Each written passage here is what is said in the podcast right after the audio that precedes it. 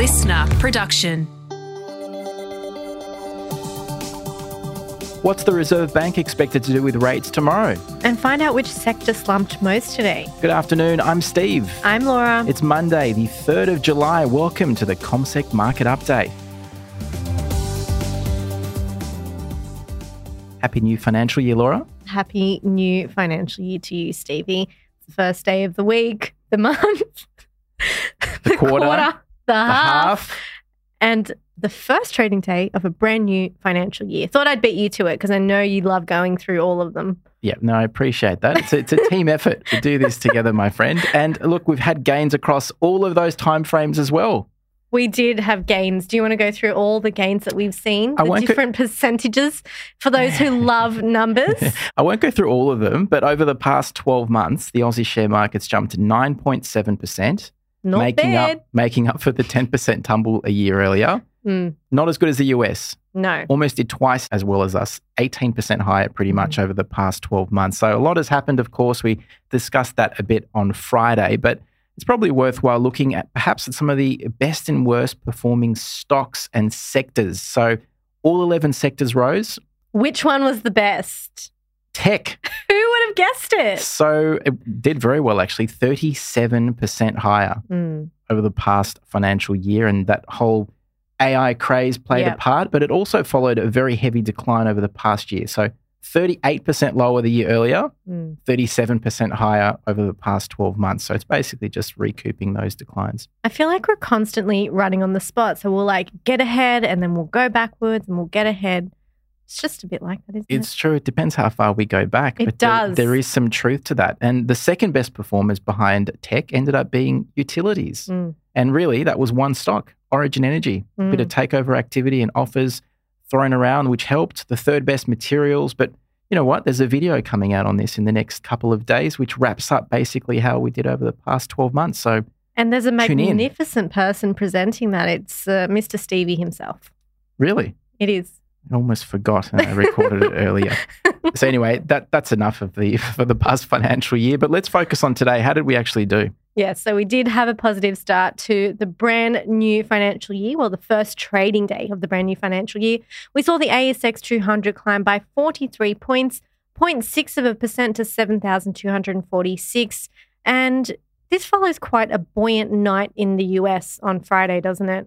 It does a 1.2% lift for the American markets. There was a very important update on inflation, which was released, which again shows signs that rate hikes are working and inflation could have Mm. certainly been worse. So that gave us something quite positive to work with. And um, Anytime we see inflation slowing, we'll Mhm. usually see markets being quite positive about this. that is one of the key drivers of markets. So inflation, as you say, and the you know never-ending interest rate hikes that we've Mm. had, they kind of go hand in hand. So if we continue to see inflation dropping back enough that central banks feel comfortable not raising rates, that's the type of information that could actually help markets in the coming months. Could be a number of months ahead, but that's something to watch.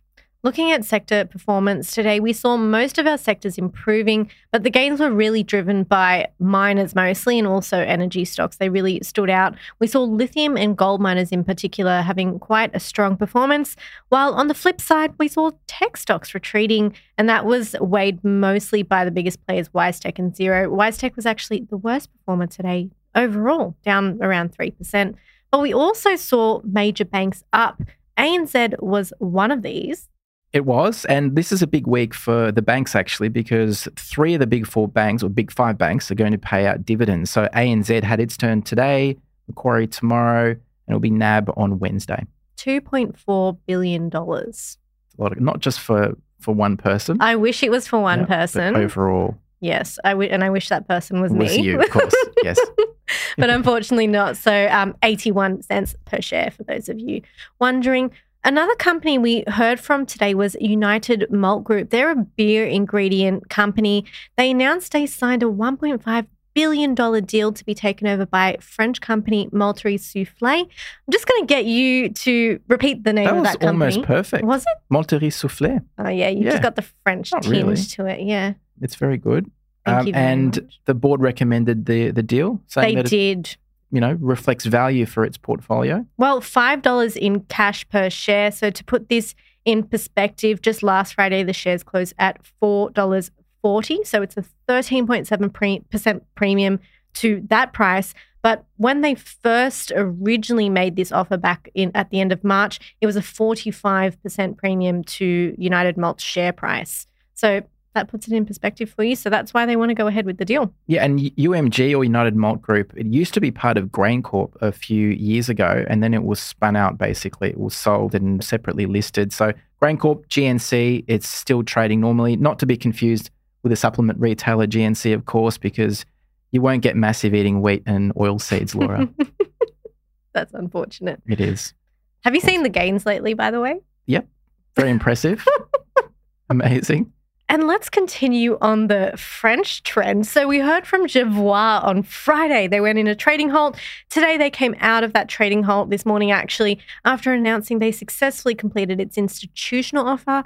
They raised $20 million from new and existing investors. Next will be the retail offer, and they'll use this money to strengthen the balance sheet, improve liquidity, and pay down debt. But they also traded ex dividend today. So these things together saw its share price falling 10.3%. And the best performer on the ASX 200 today was Costa Group. Mm, snuck in right in front of United Malt. It, it, was United Malt for most of the day. Yep, 9.5% higher today. There were some media reports in the financial review today that suggested it's in final takeover talks with a private equity firm that's interested in buying it. So Costa is in its fourth straight month of gains and another pretty big improvement today.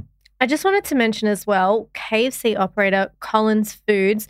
Last week, we saw them lift over 24% over the course of the week.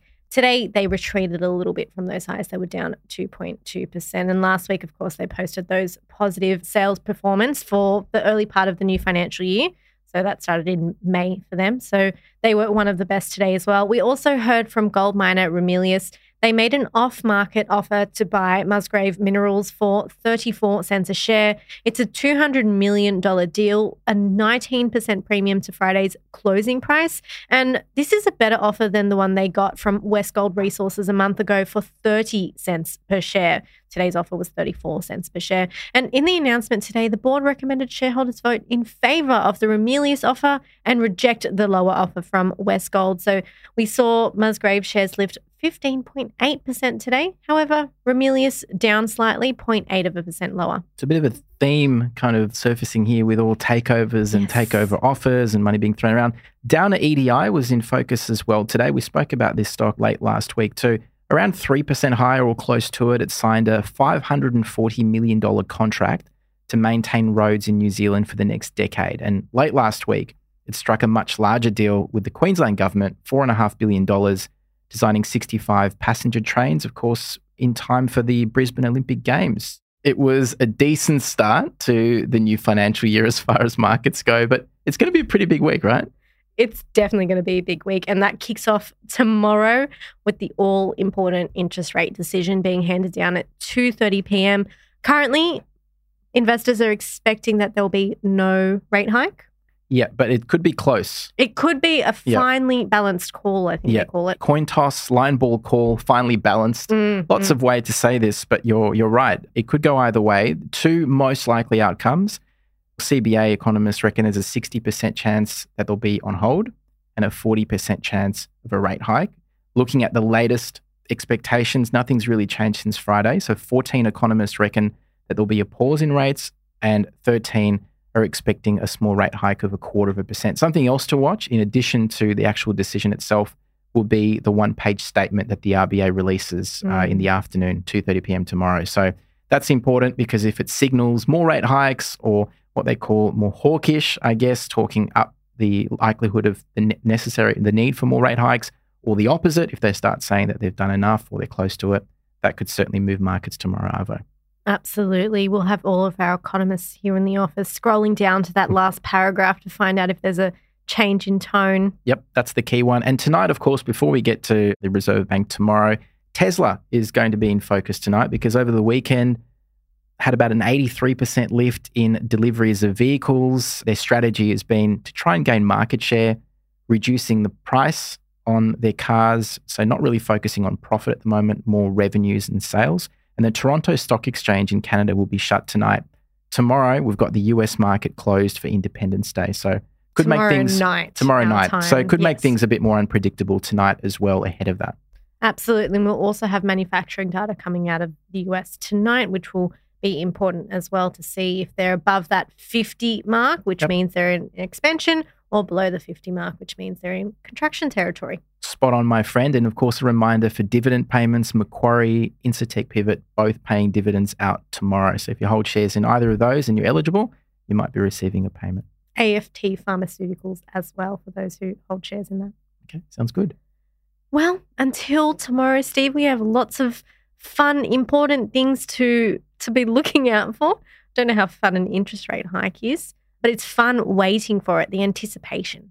Anticipation is everything, right? It absolutely is, especially when it comes to interest rates. So we'll wait tomorrow, see what the RBA decides to do and what they signal, and how our market does on Tuesday following that.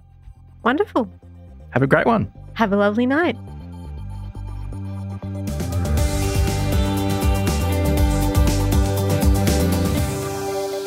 This podcast is prepared, approved, and distributed in Australia by Commonwealth Securities Limited, ABN 60067 254 399 AFSL 238814. The information does not take into consideration your objectives, financial situation, or needs. Consider the appropriateness of the information before acting, and if necessary, seek appropriate professional advice. Listener.